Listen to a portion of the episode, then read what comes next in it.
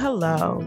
Welcome back to Reclaiming Our Canon. I am your host, Dr. Anika Prather. And let's just recap on our last episode. I took you right up into my graduate program, how I changed my research so that I was going to uh, look at the Black classical tradition. I came in hoping to study performing arts uh, somehow finding a way to include classics or classical education in that. But I realized that the more I taught classics, the more I studied it, the more I studied the Western canon, the more it captivated me and it just took over everything. And so I decided to just change uh, my entire research focus and focus on two parts the Black classical tradition and how I was teaching classics uh, in the school that my parents founded. And actually, there's a third part, and how I began to see that um, classical education or the reading of classics, the reading of the Western canon, could actually be a way to bring racial healing between us. It's our shared heritage. This is why this whole podcast is called, say it with me wherever you are in the universe, Reclaiming Our Canon. Let that word our wrap around you and hold you and hug you tight. Like I'm hugging you right now from where I am. Reclaiming Our Canon. I could not let the thought of classical education, the study of classics, the study of the Western canon go. So I followed my heart as the professor suggested, and I pressed on alone. I was very alone, but the books became my constant companion. Anna Julia Cooper, W.E.B. Du Bois, and Frederick Douglass, especially, these were the guardians of my heart, I felt. There were times where people in my program, in my department, would tell me, You're making a mistake. Why are you researching this? This is irrelevant. And I would be so distraught because I felt alone. But I would read something from them, and my soul was nourished. Every time I read something from them, I felt stronger. I, I felt that I was on the right path, even though it felt dark. I it was an incredible feeling because on the one hand you're alone, but there was an assurance that I must keep pressing on. I knew I was doing what was right. There was one more person who set my feet firmly on this path she was kind of like, as they say, she put the nail in the coffin. Like once I discovered her, there was no turning back. I want to thank my mom for introducing me to Marva Collins. My mom and dad and I are very close. Okay. And I had been sharing with them how isolated I felt, how sometimes I was questioning if I was doing the right thing and, and I had a lot of, I wrestled daily with doubt as I dealt with the, the loneliness in my research journey. But one day my mom called me and was overflowing with excitement. Nika, turn on the TV. You've got to turn on the TV. There's a movie on about a lady who believed in teaching the great books to Black kids in Chicago. I turned on the TV and there was Cicely Tyson playing Marva Collins. I will never forget seeing the little boy recite a passage from Socrates about being a citizen of the world.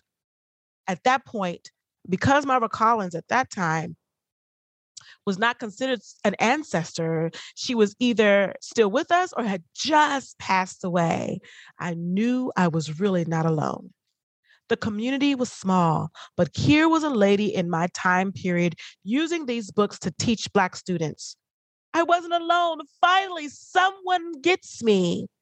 I found her book, Marva Collins Way. If you are an educator of Black students trying to bring the Black classical tradition or the classical tradition, you must get that book. It's called again, Marva Collins Way. She sealed my love. There was no turning back. Eventually, I decided to find a new advisor. By this time, after discovering all the different authors in the Black classical tradition, after finding the educator Marva Collins, at that point, I knew that whoever was supposedly supporting me was not really supporting me. And I had to find someone who would hold my hand through this journey. I had to find one who I felt at least would support my right to research this, even if they didn't necessarily find an interest in it. I am grateful to you, Dr. Hultgren and Dr. Wiseman, for hearing my story, believing in me, and taking me by the hand. I am grateful to the handful of others who did the same. Without them, I would not have been able to move forward in my program. I had a new chair, I had a new advisor, I had a new focus, and I had a new current educator to look up to. I began to write ferociously. Every assignment was written to m- take me deeper into the history of classical education in the Black community and to create a mental database uh, that I'm always adding to of all of the Black literature that cites great books, classics, or any work of the canon. I discovered Raisin in the Sun, referencing Prometheus Bound. I discovered that Huey P. Newton himself, co founder of the Black Panther, taught himself to read by reading Plato's Republic. And after reading it, decided that he was going to free all Black people. I discovered that Martin Luther King's letter from a Birmingham jail is based on St. Thomas Aquinas. I learned that Henry David Thoreau, even though not included in the original canon, such as Mortimer Adler established, I considered him a part of that.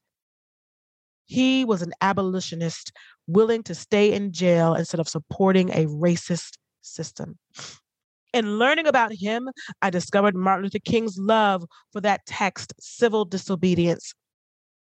I discovered that schools before desegregation were committed to providing a primarily classical education to Black students and desegregation started the slow process of killing that. I learned that Frederick Douglass loved Cicero and first was introduced to classics when he bought the Columbian Orator as a 12 year old enslaved boy.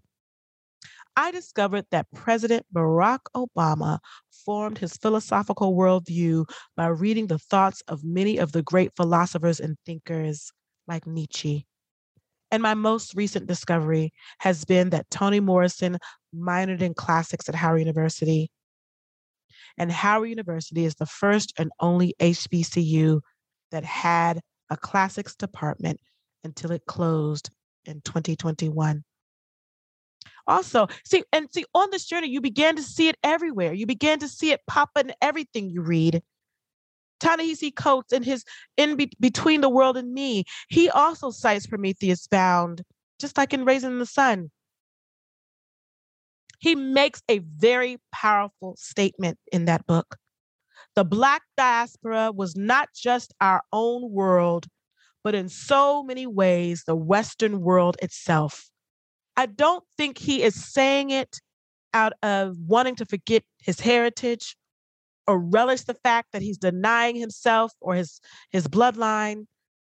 I even feel similar to James Baldwin, there is a sense of hurt, of sorrow, of regret that we don't have an African heritage that we can really hold to. And that to make our way in this world, we had to uh, connect with these texts to find our way here.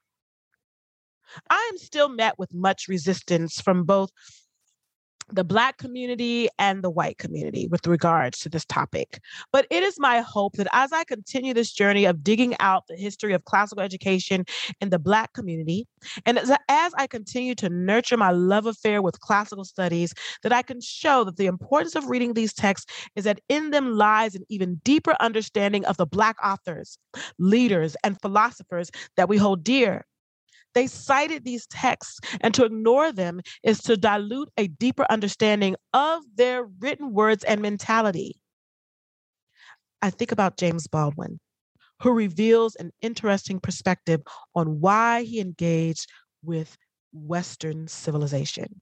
And he says, I brought to Shakespeare Bach and Rembrandt, to the stones of Paris, to the Cathedral of Chartres, and to the Empire State Building. See, he goes everywhere. He's in the past, he's in New York City, he's everywhere.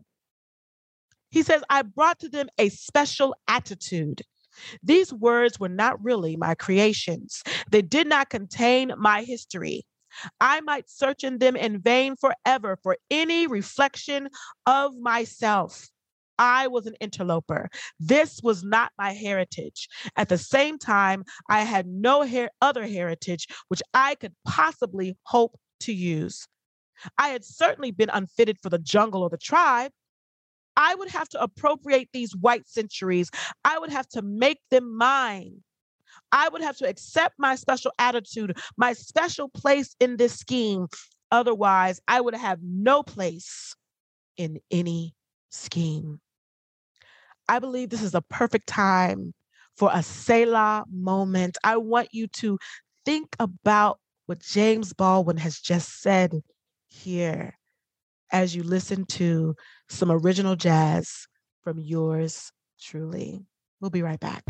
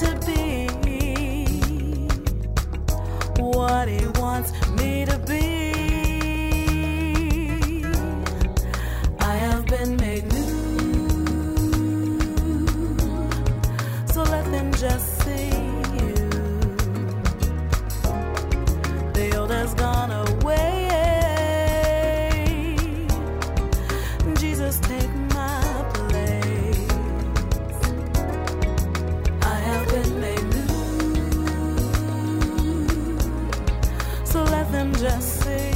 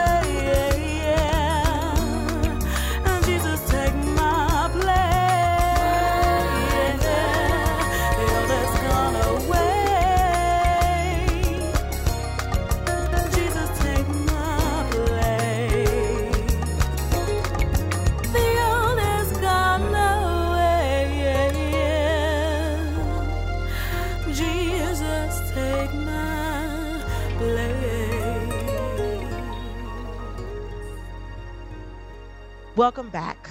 And I hope you enjoyed that song. You had some time to just think through what I'm saying.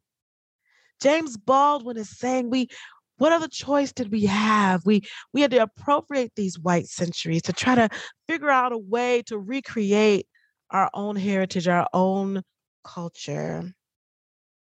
In reading these texts, we connect with our ancestors who, from the slave who created the Negro spirituals based on the Bible, to Toni Morrison's Sula with references to Greek mythology, to Colson Whitehead's Underground Railroad. These texts are foundational to almost every book we as a Black community love and honor. We often refer to Sankofa and Adinkra symbol from Ghana, meaning go back and get it. When people refer to this, they often refer to going back to Africa to reclaim our African heritage. But we cannot skip over the early time where our people were seeking to gain their education here in America. So we need to go back and get that too. That can't be forgotten. To me, Sankofa includes me going back to get what the ancestors held during and after enslavement.